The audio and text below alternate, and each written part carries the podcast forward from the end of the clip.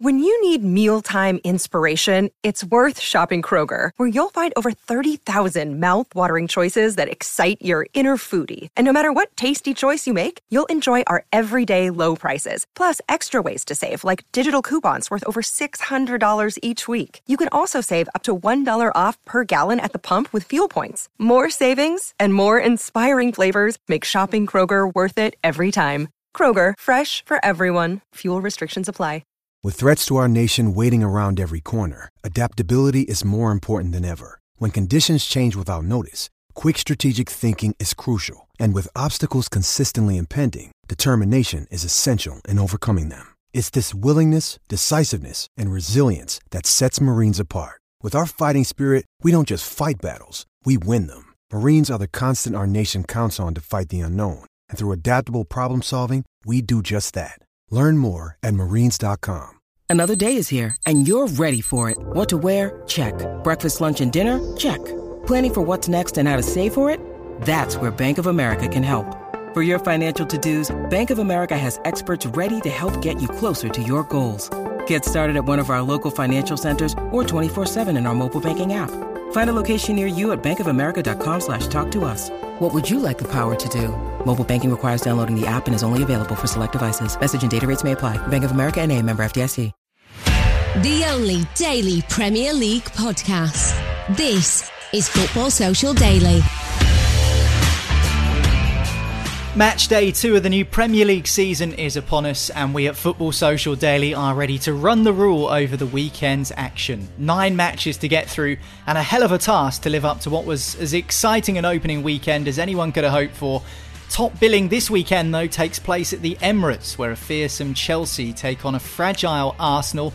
One club tipped as title contenders, the other well, make what you will of Arsenal. Liverpool are back on home turf too as they welcome Burnley to Anfield. Jurgen Klopp's side are currently the Premier League team on the longest unbeaten run, but if the past is anything to go by, Sean Dyche won't be bothered one bit about that. Plus, Norwich continue their brutal start to the season with a trip to champions Manchester City, and Southampton will try their best to avoid another 9 0 walloping at the hands of Manchester United on Sunday. We'll sift through all of that and more on Football Social Daily today, your daily Premier League podcast with a new episode every single day of the season. So hit subscribe, and that way you won't miss one. I'm Niall McCorn, and after what was meant to be a summer of rest and recuperation, the Independent's Mark Critchley and the Daily Mail's Jack Gaughan, I think, are probably more tired than ever after what's been a bit of a crazy summer so far. How you doing, lads? Yeah, not great to be honest. I, I had a I had, I had a busy busy summer with the Euros and that, and then like two days after the Euros, I got COVID, and that was that was my time off, and then first day of my time off was out of isolation, and then back to it. So that's that. That was my summer. I don't know about the rest of you. you, you don't you don't look too dishevelled, Jack, despite the fact that you've probably been up all hours covering transfer stories and all sorts. I know. I try and um, try and stay clear of transfer stories as much as I can, which is like kind of like it's like a that's almost like a cashier at Tesco not wanting to swipe anything through with it. Just like kind of ignoring quite a crucial element of the job. Um, it has. Been, it's been like it doesn't feel like last season's finished. Just like kind of this is just kind of it's all they all merge into it doesn't one. feel like the season before that finished. No, no, it's it's hard, isn't it? You don't really want to moan because we're all very fortunate to do what we do, but yeah. it's like really tiring. Do you think with the World Cup as well in 2022, I, I just have a feeling that it is going to feel like one huge solid block of football, and we're probably going to end up at that point. But for now, we are at the beginning of a new Premier League season. Match day two is here, and let's talk about what I think is the biggest game of the weekend: Arsenal versus Chelsea, Sunday 4:30 p.m. kickoff at the Emirates Stadium. I say I think it's the biggest game of the weekend. This would have been a few years ago one of the heavyweight clashes in the football calendar, particularly domestically in this country. But with the way that the two clubs have gone in recent years, it's almost like they've gone in opposite directions. Let's start with Chelsea, though. Champions League winners last season and tipped as early title contenders this campaign. We could also see Romelu Lukaku for the first time starting a game for Chelsea. 10 years on since he first signed for the club, £97.5 million later. A lot of people Jack are saying that Lukaku is the difference between them winning the title this season and merely being in contention. Is that a thought process that you subscribe to? I'd have them as favourites. The Lukaku signing gives them an edge over City, uh, and Chelsea had City's number last last season as well. Um, and Lukaku's just like just an absolute phenomenon, isn't he? He's, he's guaranteeing them twenty goals a season, which Chelsea got criticised a little bit last season for not taking the chances, and Werner had his struggles, didn't he? Even though I kind of like him as a I like him a lot as a player, but he's kind of not someone who's going to score a goal every week for you. I just think that the balance of the squad is as good, if not better, than everyone else. Uh, they've spent a lot of money. They've, I mean, there's even talk of them getting another midfielder in, so they might not even be finished yet. Um, and just coming off the back of the Champions League final and how they kind of finished finished the season, I think they they're kind of really really strong contenders. And I yeah, I would I'd tip them tip them to win it. I wouldn't put them out right because I still think that if we're talking about kind of levels, City have a higher level. Um, and we saw that last year. I think um, during that stretch where they just wouldn't even concede a goal, but it was strange because around the same time you had Tuchel come in and like employ quite a similar very controlled style of play, just didn't give absolutely anything up. And the one thing you were looking for, like Jack says, is just a little bit more on the attacking side, just just that kind of finishing ability that they needed that Werner was criticised so much for.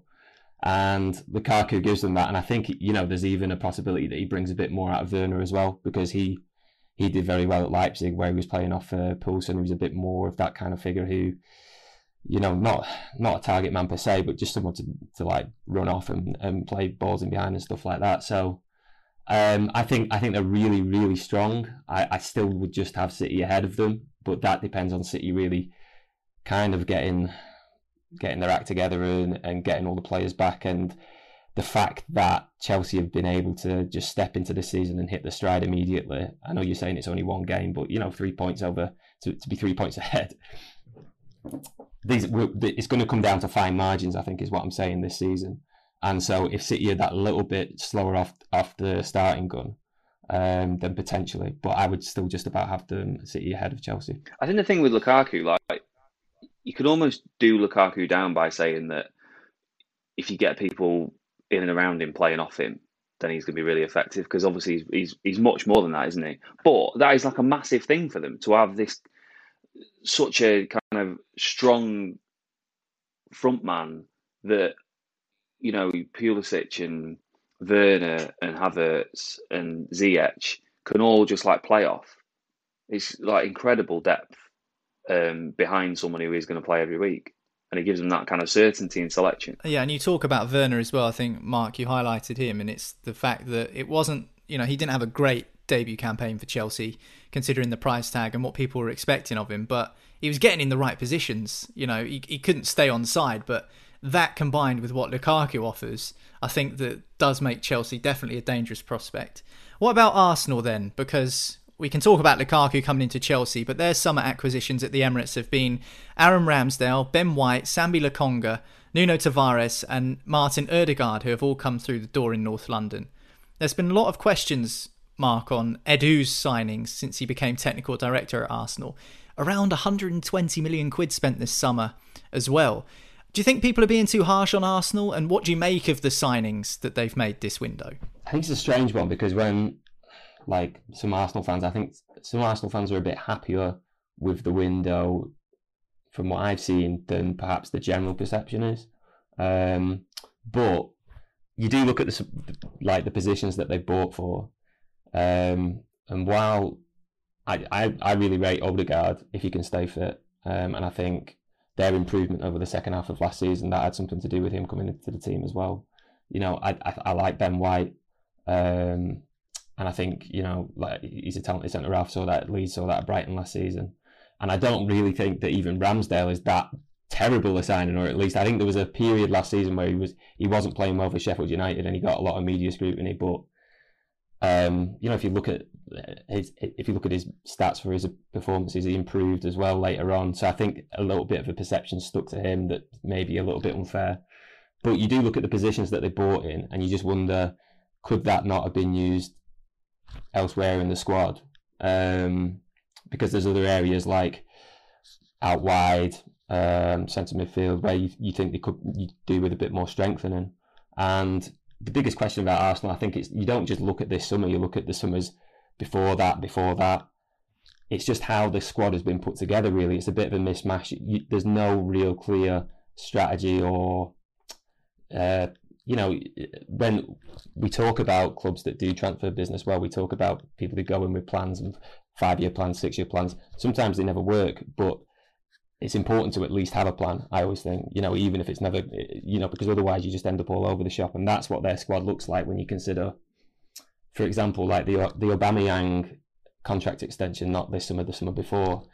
Did that really need to happen? Was that a bit of an emotional decision? Was it something that they kind of rushed into just because, um, you know, he he kind of, they've won the FA Cup and he played a big part in that last season. We didn't see that same level of performance from him, and now they've got an aging player who's on a lot of money that they're going to struggle to shift. Um, so it's decisions like that that I question more than some of the ones that they've done this summer. But I do think, to be honest, that the the reaction this week has been a little bit a little bit over the top. I didn't I didn't think the performance against Brentford was good, but I didn't think it was too bad either. And I think even if whatever your opinion on that game, they did improve over the second half of last season, and that's really what people should be concentrating on. And that's the reason why there's a little bit more hope that perhaps, you know, whatever success represents for them this season, that they can achieve that. I think it was a bit of a minefield of an opening fixture for Arsenal as well against the side. You know, new stadium, fans back in attendance, full house for the first time, first time in the top flight for 70 odd years. I think it was always going to be tough for Arsenal, regardless, considering the, the mood around both clubs, the positivity at Brentford and the negativity at Arsenal. That being said, Jack, um, understandably negativity at the Emirates because it's the first time in over a quarter of a century that Arsenal haven't qualified for European football heading into a new season. What would be an aim for Arsenal this season in terms of a successful campaign? And I know it's a difficult question because every person and every fan has a different opinion. Would it simply be for Mikel Arteta to get them back into Europe, or does that not cut it for a club of Arsenal's standing? They finished eighth last year, didn't they? But it was quite fortuitous, really because they had that run of victories at the end. I think they won five the last five games, didn't they? I think being a, a successful season would be them not having to play catch up with those that are around sixth and seventh. I know that's kind of like such a low bar, but the and you know and like kind of have a bit of a go in the domestic cups as well. Um, but I just think they kind of it's been allowed to like meander for so many years that they've actually found themselves in this position where they just need a little bit of stability and the supporters seeing some form of progress in the performances. I mean, it's quite it's interesting because I've uh, I was asked to do something on Arteta with a colleague for Saturday's newspaper, and like you talk to people around Arsenal, and it's some of them want to go back to a back three. They're going like oh, he's got to play three at the back because Ben White's there. Um, there's obviously like quite a divided dressing room, um, which like Arteta's just not not met head on at all, um, and is allowing certain characters to kind of run the dressing room.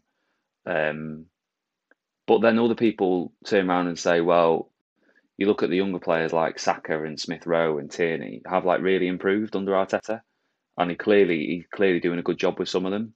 But the problem he's got is he hasn't got a group, which like feels like quite cliched when you talk about Arsenal because we always everyone always talks about they've got no leaders, they've got no fight, and they're not together.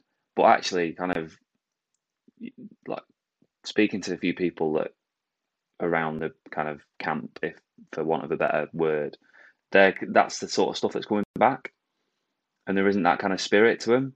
So I don't really know what a successful campaign looks like because it's they're coming from they're coming from quite a distance back because they, even though they've had most of them in for pre-season, there doesn't seem to be that kind of togetherness at the moment, um, and you, that only happens when you're allowing more and more. Well, you you you kind of get getting on with your rebuild quickly, which I think, and you look at like Granit Xhaka wanting to go to Roma three weeks ago and then got a new contract. Yeah, and he's captain and then he's last got the week captain's as well, armband. yeah. Yeah. yeah, yeah, It's just ridiculous, isn't it? Yeah, and I think on that as well, if you do look at the signings on a blank piece of paper and just have them there at face value, it's easy to say who's a leader and, and who isn't, but have they signed anyone that you could immediately earmark as a leader? I mean, Ben White maybe, but is that just because he's a centre back and we have this cliche that centre backs are always seemingly good leaders? Because there's no one like you know, Bruno Fernandes, when he came into Manchester United, for an example, was just immediately a leader. Um, it doesn't feel like Arsenal have signed anyone like that, but they've got their work cut out certainly this season with the strength of the Premier League. Do Arsenal? It'll be interesting to see how they get on. Their second test of the season after that opening day loss to Brentford is at home against title contenders Chelsea. That's a 4:30 p.m. kickoff on Sunday at the Emirates. We're going to carry on with uh, Sunday's fixtures. I'm going to go from uh, the red side of North London to uh, the white side of North London. I think Tottenham Hotspur they travel to Wolves. Two o'clock kickoff on Sunday afternoon. Nuno Espirito Santo heading back to his uh, former stomping ground. Mark, how do you think he'll be received at Molineux? I can't imagine it'll be anything other than positive. I wondered what your take was. Um, I think so. I mean, I, I, have a, I have a good friend who's a Wolves fan, and like it, it just seemed that when things kind of fell apart last season and he left, that um, it wasn't really through any kind of ill will or anything like that. It was more just time ran out. You know, the the project got a bit stale, and they parted ways. But I don't think he's, you know, the job that he did there for a couple of seasons at least before last season um, was a really solid one. And, and you say pound for pound in terms of well, you know, they get a lot of help there in terms of the relationships and the contacts that they've got, especially um, in Portuguese football. But you know, it's pound for pound. I'd still say that getting seventh and top half finishes uh, for a newly promoted side is probably one of the better managerial jobs that we've seen over the last couple of years. How, how, how do you think he's handled himself at Tottenham so far since he's gone in? Well, I think well, look, it, I think going into Tottenham this summer was an incredibly difficult job because you, you're going in there after heavily publicised that you aren't the first candidate for the job. You aren't even probably the second, third, fourth, or fifth choice candidate for the job. But um, you know, it's an opportunity that he would have looked at and would have thought that he can succeed in. And like I say, like while I don't think they've got um, a coach who plays a brand of football that is particularly attractive or entertaining, I do think that they've got somebody who is capable of doing a good solid job at a club like Wolves. Whether he's capable of doing that at Tottenham, I think is a different question, and we're going to have to wait and see for that. But the way that he's kind of handled or handled as best as he can the whole Harry Kane situation, um, and all the all the commotion around the club, like even before that, even the questions about him coming in, I think you couldn't really have asked for much more than that.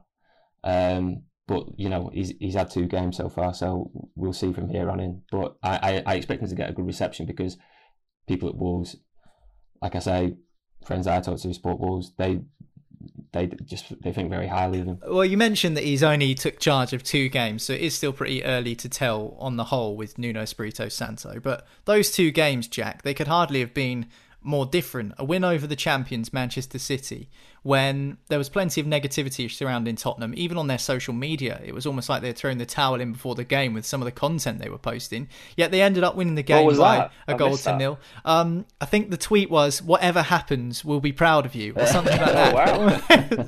it's like condemning themselves to to a, an absolute hammering, but it never came. They won the game by a goal to nil, but they lost the first leg of their Europa Conference League qualifier against Paços de Ferreira on Thursday. So, in terms of a mixed bag of results, and I know it was a completely changed side in that European game midweek, um, i- is it positive or negative at Tottenham going forward? Because it feels like the high that they picked up from that Manchester City win has already flatlined because of that loss in Portugal.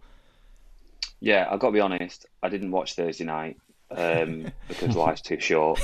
Uh, but I did, they kind of galvanised a little bit on Sunday, weren't they? It was like pretty much the same pattern as has been the case over the last two years whenever City have played at Spurs. Um, Spurs know exactly how to beat them. Um, kind of really quick on the on the counter attack, and it, I thought it was positive. I, the the ground scene, the, the big thing. I thought the supporters were quite united um, on Sunday, and that can only be a positive. And with the Kane, the Kane stuff, like, Nuno doesn't need it, does he? But his hands are tied. What's he supposed to do? You kind of he's still got very good players in attacking areas, particularly Son, who's who's signed a new contract. Um, so there should be no reason why they don't go on and have a good have a good season with or without Kane. Um, really, because there's enough quality within within the squad. Um, and then if they if they were to if they were to lose Kane, um, then they will go out and spend that money, won't they, on a on another striker? Is that looking likely? Because you know we've got now eleven days, ten days till the end of the window, and it seems like there's a new line on this story every day, and naturally there will be because it's such an integral player to Spurs and such a world class player in Harry Kane that there's always going to be something different thrown into the works. There was Cristiano Ronaldo's name thrown into it. Lewandowski allegedly wants to move away from Bayern Munich, which is also thrown a bit of a spanner in the works, and it just feels like there's something new coming out on this every day. So I, I know from what I can gather more recently is that City are confident that they can get something done for Kane. But does it feel in any way close, or is this going to be one of those that goes down to the wire? It sounded it sounded like it sounded like they were more confident than uh, like the start of last week, um, where it was like, oh, they're kind of like talking and whatever, and I was like, all right, okay, and then it was suggestion that they were putting something together of like 120 plus some add-ons, and they were hopeful that that would kind of get them somewhere close. But then all the stuff comes out at the start of this week about kind of Kane's made it known via whoever that Levy's not picking up the phone, which is a complete contradiction to what people were saying last week. It's very difficult to know kind of what's what's right and what's wrong when you talk to people. If I'm honest, I think Mark will be the same. It's like you can have City being confident about getting him, although nobody nobody at City will discuss anything about it and then you've got people at Tottenham going, he's absolutely not for sale. He's got, he's going nowhere. I don't know. I don't know where all this is, where all this is going. So it's a bit difficult. It's a difficult story to kind of cover.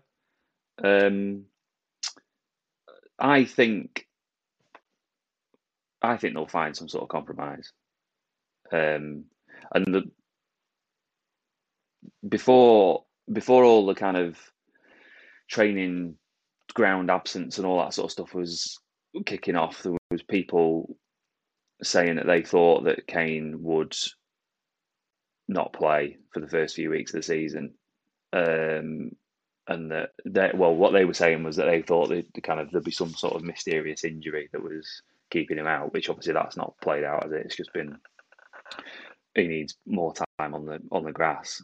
Um, and people are like people are surprised that a player who wants to wants to leave is forcing the issue. I don't think anyone should be surprised by that. It happens all the time. Players not turning up for training and all the rest of it. I mean, there's so much that happens behind the scenes at a football club that people don't get to see. And I don't think a, a player not turning up for training to force a transfer is anything out of the ordinary. I just think because it happens to be the in story at Special the moment. circumstances, isn't it? Yeah, yeah, it's, it's it, it, absolutely. So, in terms of Harry Kane not playing for Tottenham this weekend, that's looking more and more likely, Mark, with this game against Wolves. Do you see him playing for Tottenham again, ever? Maybe later down the line, if he does get his move to City, he might want a homecoming or something. But in terms of between now and the end of the transfer window, 10 days' time, where we'll know for certain what the situation is, can you see him pulling on that Tottenham top one final time? I, I honestly, I almost don't want to say either way. I think, look, between now and the end of the window, I would maybe be surprised because I just think there's there'd be too much. If there's if there's still a chance, you know, it's like if there's still a chance, then why would you do it? There'll be there'll be a reason, as Jack was saying that there was noises about start of the month. There'll be a reason found for for it not to happen, just because there's too much jeopardy mm. there. At the same time, with this story and with this whole situation, um, like it's it's just so difficult to say what's happening because all the information that you hear is conflicting.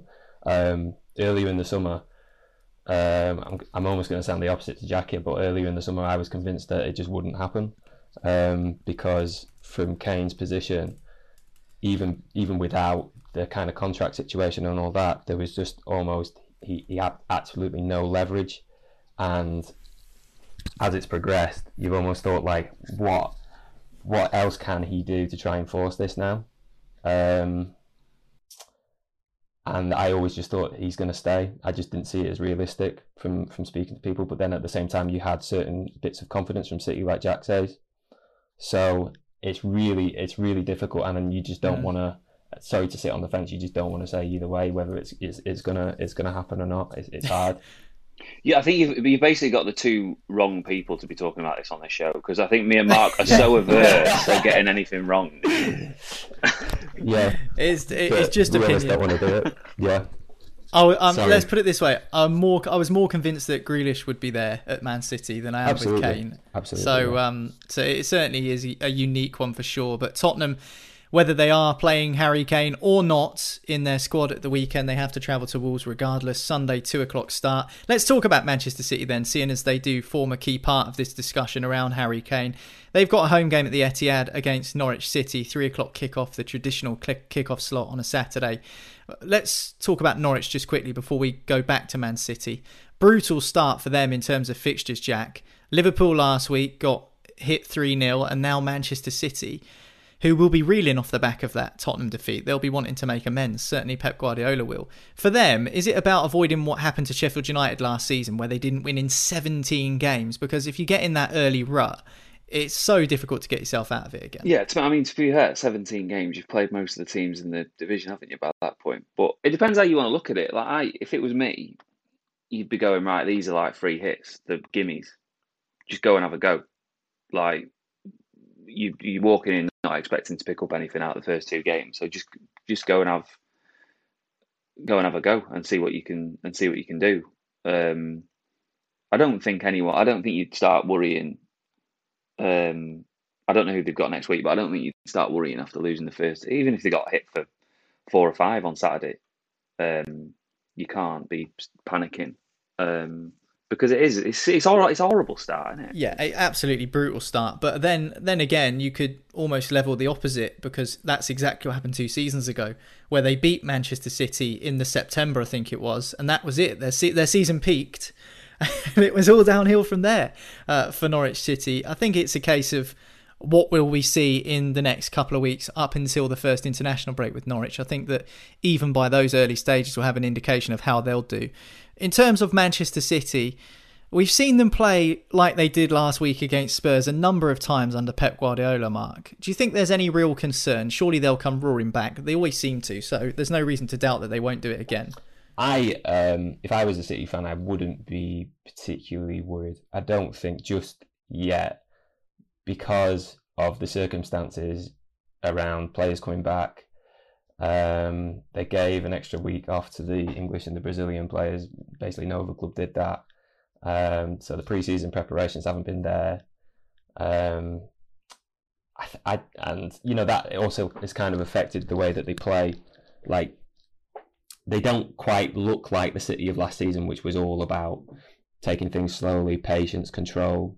Um, when I was watching the Tottenham game back, you just notice how even the stuff like, um, you know, how they would last season they would have like Cancelo and, and Zinchenko coming into midfield and stuff, and and that would give them a base and stuff and stop the counter attacks. Instead, you've got Mendy out there who hasn't really been hasn't really been trusted for the best part of two years now and he's bombing up the line and leaving space in behind. It just doesn't feel like this is the team to me at the minute. That um, this isn't the team that you, is is going to go forward and and is we're going to judge City's season on. Um, but like I said before, when we were discussing Chelsea, I, I while that doesn't worry me, um, it is also a slight concern because look, you know, the season's underway. We're going now. People are putting points on the board, and it's not a lot, but like I said, if you, if you get off to a slightly slow start, um, the, I reckon this season it's going to be a lot tighter. I think everybody expects that. That's one thing that was in everybody's preseason predictions. Every, everybody can see four clubs that are ahead of the rest, and quite how they shake up, nobody's really sure. Um, and from City's perspective, you just don't want to get caught behind. Um, the one thing that I would say is that like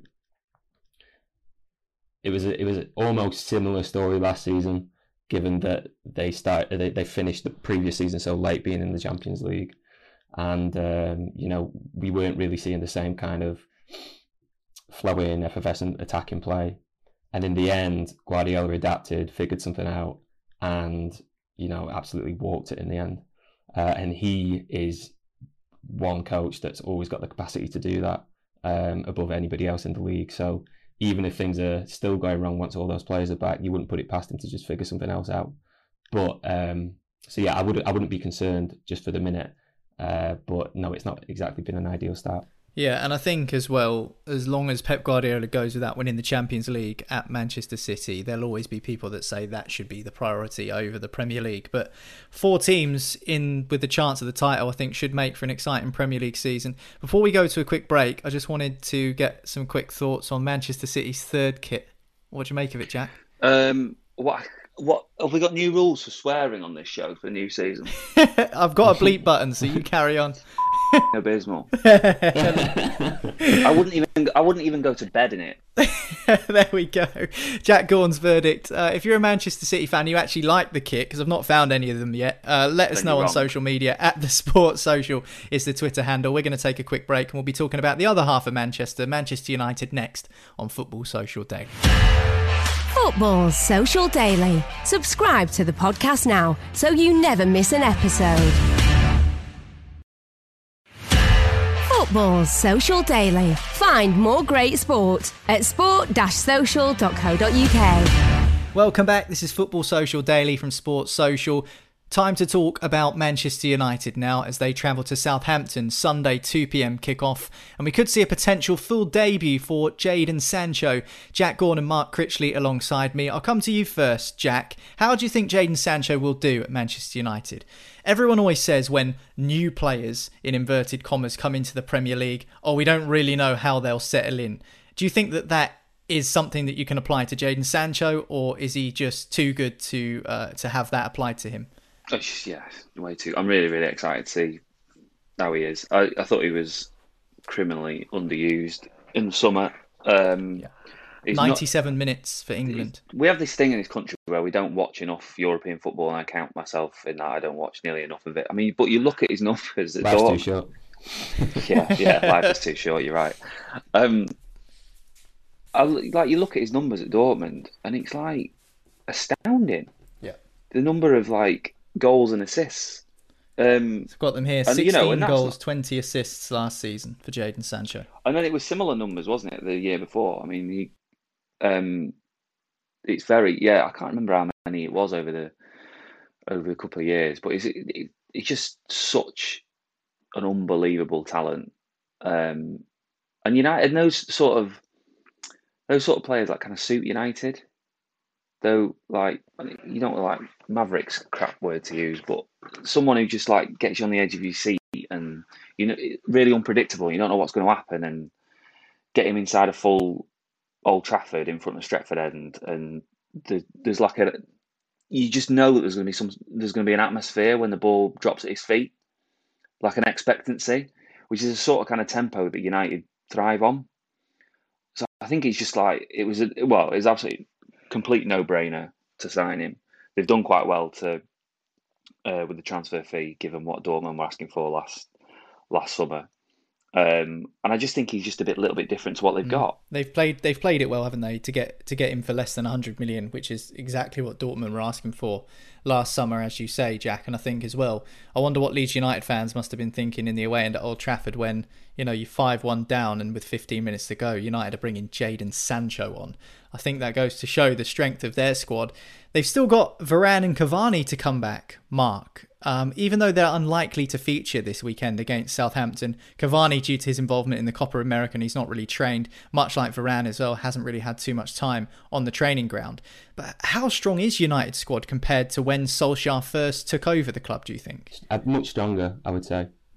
Uh, if you think about that squad that season, and you think about the players that would have left, in terms of the, like you- you're talking a world class bracket or you know just an elite level bracket, then they probably look well. They've lost Lukaku, who wasn't quite didn't quite perform at the. I thought he was always capable of it, and I don't think he was properly used at United. But he's gone. There's not really anybody else. And then you think about who's come in. You've got Fernandes now. You've got uh, Varane. You've got Sancho, who I think, if we're talking elite level, uh, you were just discussing like his numbers that he put up in the Bundesliga last year. Like, if he can replicate that in the Premier League, or he's already done it. To be fair, yeah, forget it. He's already done it in the Bundesliga. Um, so he's there. Uh, you've got someone like Harry Maguire, who I think has become one of Europe's leading centre backs, to be honest. And I think he's he's still, you know, people like maybe because he's English, maybe because he's a bit cumbersome. It looks a bit like you know, like, like he's a bit. He doesn't have a great pace, for example, and people that's often something people pick up with his centre backs. But everything else, his physical presence, his ability on the ball to pass out, to bring the ball forward. You know, you're talking about one of the best centre backs in, the, in in Europe, I think now. So, yeah, I mean, like you, you put all that together, and you've got more players of that real uh, that you wouldn't be surprised to see play in the Champions League final. You've got more players like that now than you had uh, when Solskjaer first arrived. Of course, like the issue is, I think that um, having all those players in one place doesn't necessarily make it that level of team. It doesn't make you, you know, latter stages of the Champions League team. United could be that this season. Um, they have the potential there. It's just about bringing all those different parts together and, and making it work. And um, well, I, I think, like I said before, I think there's four clubs that are streets ahead of everybody else this season in the Premier League, and they're obviously one of them. It's just about where they land in that. Um, and the performance last week was really encouraging.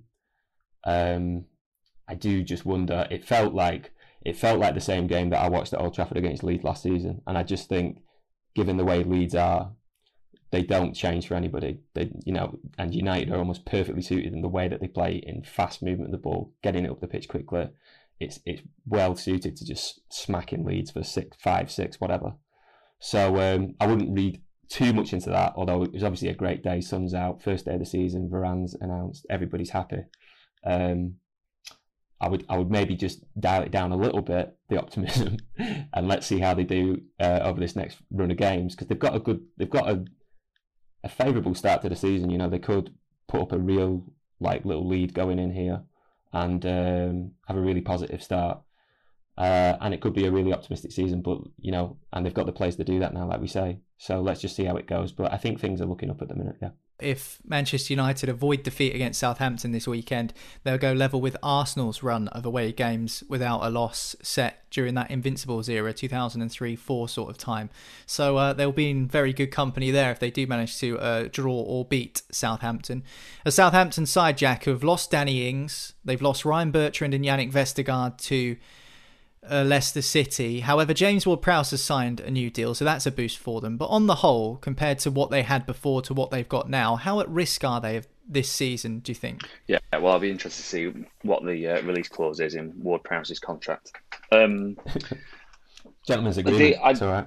Yeah. Oh, God, I, funnily enough, I had to write a story. I was writing a story today, and really I should have put gentleman's agreement in it. Right. I was like, I'm refusing to do this. Absolutely, steadfastly refusing. Um, I think with Southampton, uh, quite a lot depends on Armstrong, which is really unfair. Um, if Armstrong goes and gets which the one? Balls, they've got. Well, yeah, I like you know I I like Stuart Armstrong. Well, they've got Stuart Armstrong, Adam Armstrong, Che Adams. it's like yeah, an absolute yeah, yeah. nightmare. I think with like Adam Armstrong, he scored last week, didn't he? But it's such a like such a massive step up from from uh, Blackburn and the, and the Championship that the, there's a lot of faith gone been placed on him there. Because Che Adams is a very good second striker. He'll play off someone, and I mean we saw that at the Euros where he did his best best work, like coming deep and bringing people to play and whatever. Um, they need someone who's going to replace Ings' goals, and it remains to be seen whether Armstrong is is capable of, of doing that over over a full season. And unfortunately, if he can't, then they're really really going to struggle. I had him in my I had him in my bottom three. That brings a smile to my face, Jack. As a Portsmouth fan, I'll happily yeah. see that happen. Um, and I didn't have Portsmouth in my top six in League One. So. that's that's fine. I'll happily uh, have you prove wrong on that as well. Um, Southampton against Manchester United, St Mary's Sunday, two o'clock. Mark, you mentioned Leeds earlier on. Let's talk about them now. They face off against Everton, three o'clock kickoff on Saturday. You think Bielsa surely will have them back at it after being beaten five one last week? Surely. Yeah, like it's like like I said. To be fair, like you just know what to expect with Leeds. It's going to be entertainment. They're going to play a certain way, and that is their strength, but it's also their weakness. Um, and you know, if you've got a game plan that really um, accentuates those weaknesses, then you can exploit them and and run up a big score like United did.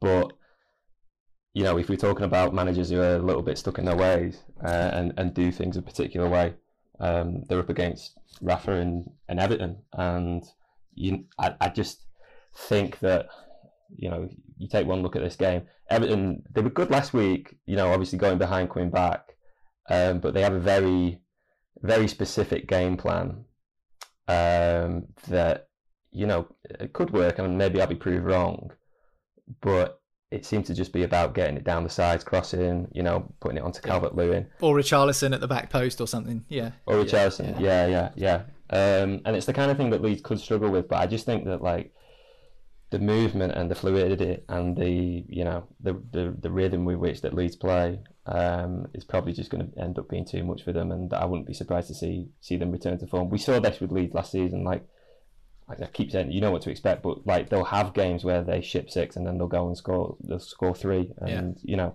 that's just the way that they play. Um, and I think yeah, this will this will be a winning return for. As for Everton, we've mentioned last week whether we feel that Rafa Benitez, you know, in his time at Goodison Park is going to be a success or not. I personally think that he's doomed to fail, and at the first sign of any cracks appearing, the pressure will grow too much, and Farhad Moshiri will have to get the the curly finger out and uh, hook Rafa Benitez out of there. But in terms, finger. yeah, I know. I only heard it the other day. I, I, thought I'd use it. I, don't, I don't know where it's come from, but someone said it. I thought show. I'm stealing that. um, what's the aim for Rafa? Because I don't think Everton are particularly strong enough to get into the Europa League places, although they, they might well do. I think it has to be silverware, Jack, for Everton. No trophy since 1995, which will disappoint Everton fans. Yeah, dis- disappoint them. Um, they've been disappointed for years, haven't they? It's uh, I, I, I, where did he go? What did he do? I don't it's like kind of saying about Arsenal, weren't we? Like, what's a what's a success? And I have not a clue what a success is for Everton. I haven't the Scooby. I think like every every year, whenever they make a run to like the quarterfinals of the League Cup or whatever, that's that's what Everton fans are talking about. That's they they put a lot of stock and focus on that. You know, in the way that we used to, people always talk about how Newcastle are desperate to win a trophy. I think underlying, yeah, I think it's the same with Everton. They just they, they put a lot more stock in those competitions than maybe clubs of other clubs of their size um, and other clubs of their expenditure. You know, they the thing about Everton is just relative to how much money they don't spend in the transfer market, but wages as well they've got like a wage bill that's right up there, um, like almost. I think uh, it's a few million short of like 12 million short of Tottenham. And we know Tottenham don't pay great for a top six club, but they're right on that precipice. You know, for that money, you'd expect them to be really uh, be the seventh best team in the Premier League uh, above Leicester, for example, and to be contending for trophies uh, regularly every season. And so they, you know, Everton fans are aware of that and they want to see a return on that investment. So look, if if he could win a trophy, then yeah, it would go a long way to kind of ingratiating himself towards to, towards the the fan base. But they always just seem to just fall a little bit short, don't they? And it's cup competitions, anything can happen. But I, I think I think that's got to be the aim. But yeah, it's it's, it's difficult. Let's switch to Liverpool now, the other club on Merseyside, and they face Burnley at Anfield. That's the lunchtime kickoff, 12:30 on Saturday. On the longest unbeaten run in the Premier League, 11 games stretching back to the end of last season where they snuck into the top 4. However, talking of unbeaten runs, Burnley broke Liverpool's famous Anfield record of 68 games without defeat. That came back in January certainly their work cut out against the Liverpool side, uh, featuring a Mo Salah and a Jordan Henderson who are in line for new deals. We speak about those four clubs we think could be challenging Mark Chelsea, uh, Manchester City, Manchester United, and of course Liverpool. In terms of depth, where do Liverpool rank uh, amongst those group of clubs? The starting 11 for Jurgen Klopp is strong, but is there as much depth as the likes of a City, United, or Chelsea? Because it's been a quiet summer at Anfield. It's an interesting question, actually. I hadn't really thought of it before. Um, yeah, I think that if you look, if you compare across those four squads, you probably would say that that second 11 at Liverpool isn't quite at the level um, that you'd want. And you talk about, like you, you saw the Norwich game last week, you know, that midfield that they had was Keita, uh, Oxlade Chamberlain, and was it Milner? I, I might be mistaken there. Um, but they, they weren't really impressing themselves on the game at the start. um, and it had to, it changed a bit more when Fabinho came on. Um, so perhaps you, you talk about a quiet summer.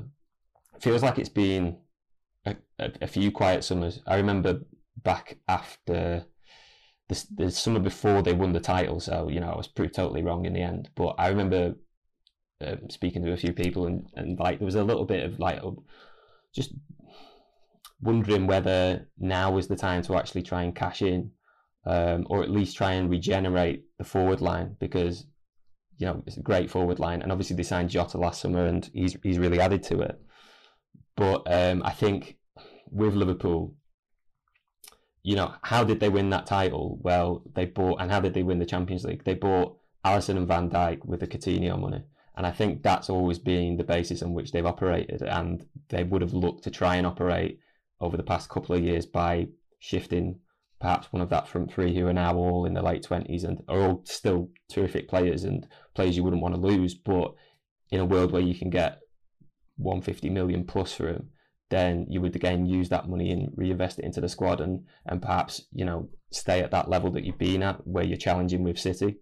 Um, and obviously circumstances over the last couple of years with the pandemic and everything and Real Madrid, Barcelona, top clubs not really having that money. That's perhaps been that's perhaps been shut off that avenue for them now.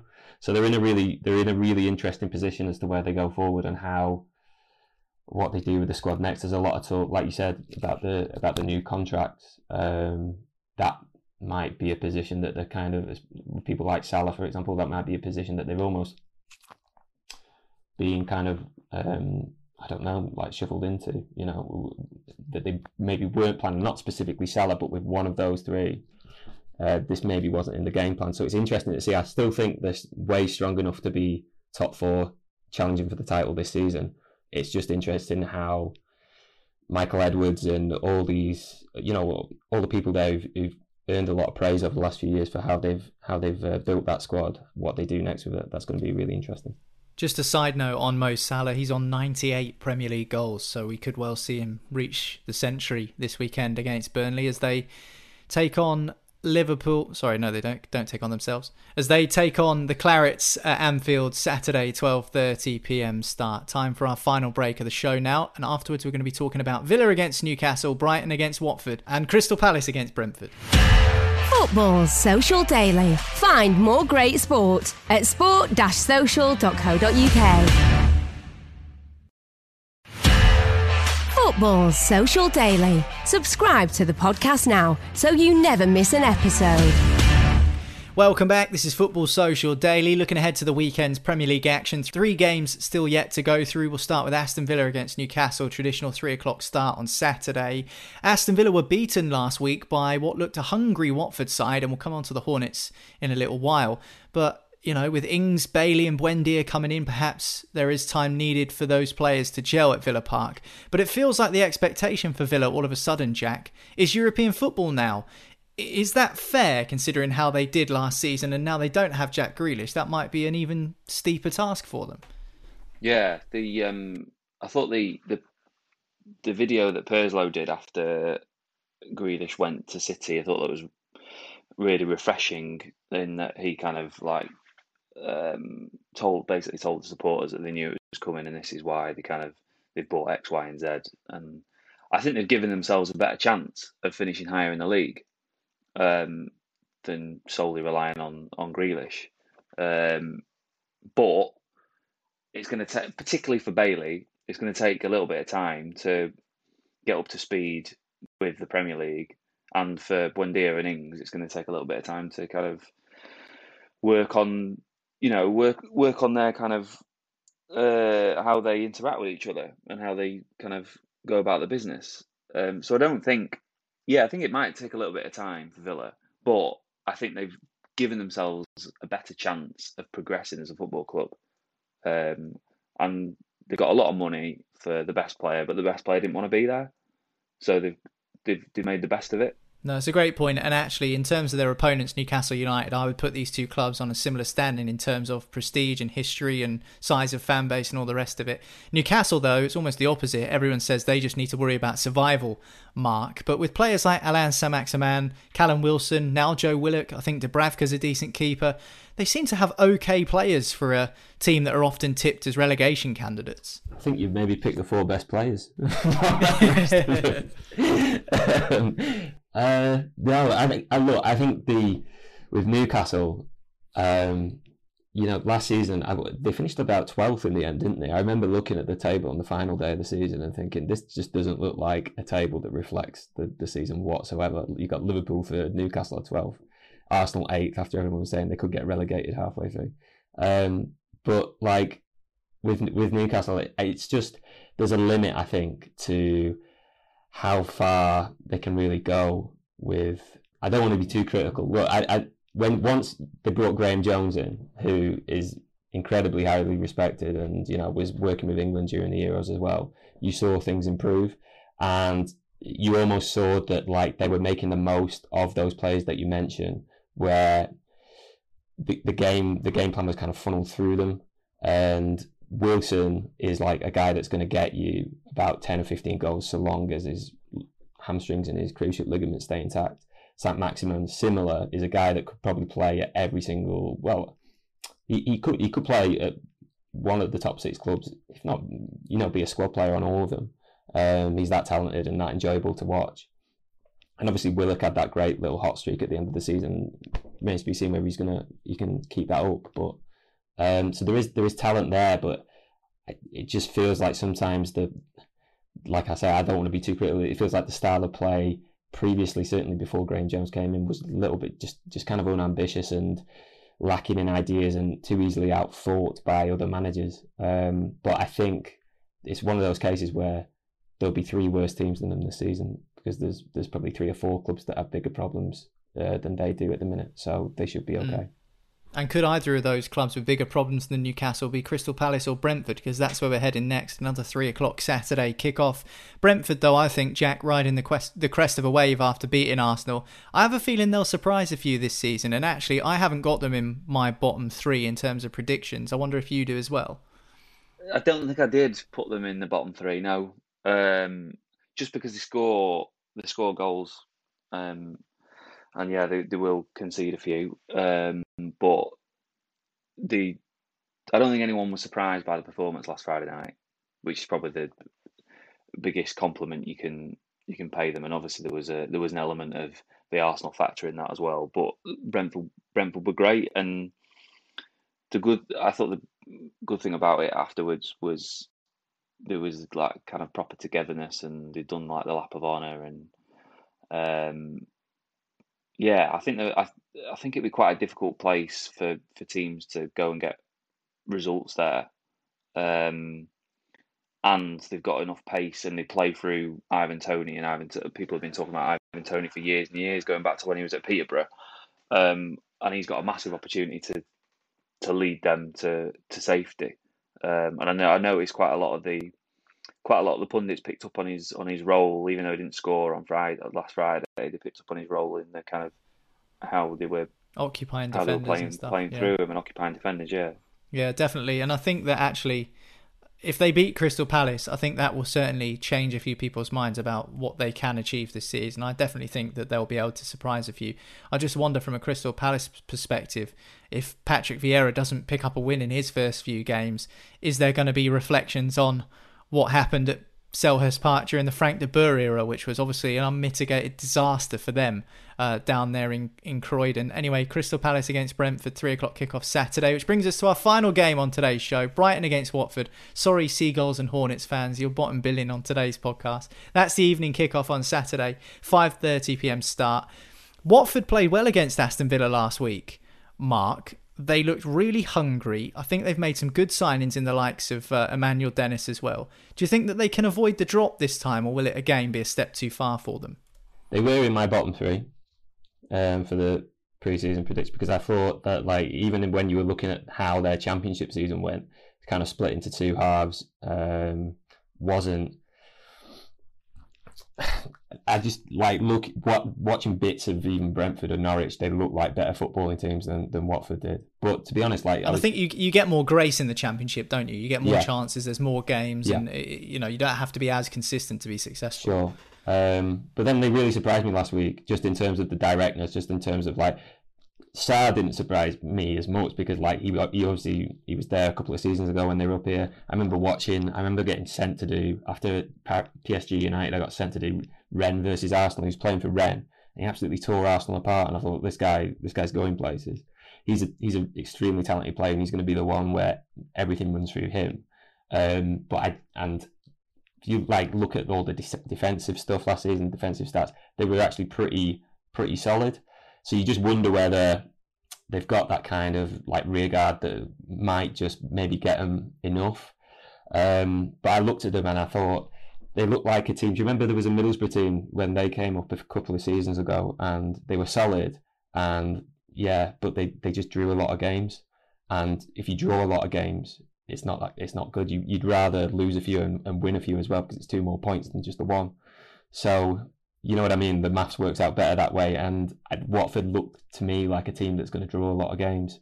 Um, maybe starting with this one. Brighton, I've always been. I, think Brighton last season. We all know they just they just couldn't finish, could they? Uh, and they, they were letting in a few goals that they really shouldn't be letting in either. And if they just sort that out, they'll be they'll finish pretty well. So yeah, I, I would look at that and think it, will be a narrow Brighton win. You watched Brighton last week, Jack. What do you think of them and their chances this season? Uh, last week was interesting. I like Mac Allister a lot, a lot, and he kind of changed the game off off the bench. The weird thing was, so Potter like reverted to a back four last week to start with, but played Pascal Gross as a left back, and then they were awful for like the first half, and he changed it. He went back to a back three at half time, and then that kind of altered altered the way the the game went. I just similar with Matt. I just don't, I don't know how many goals they've got in them, and uh, they should have gone. I mean, they might still do it, but they should have gone all out for Edouard at Celtic because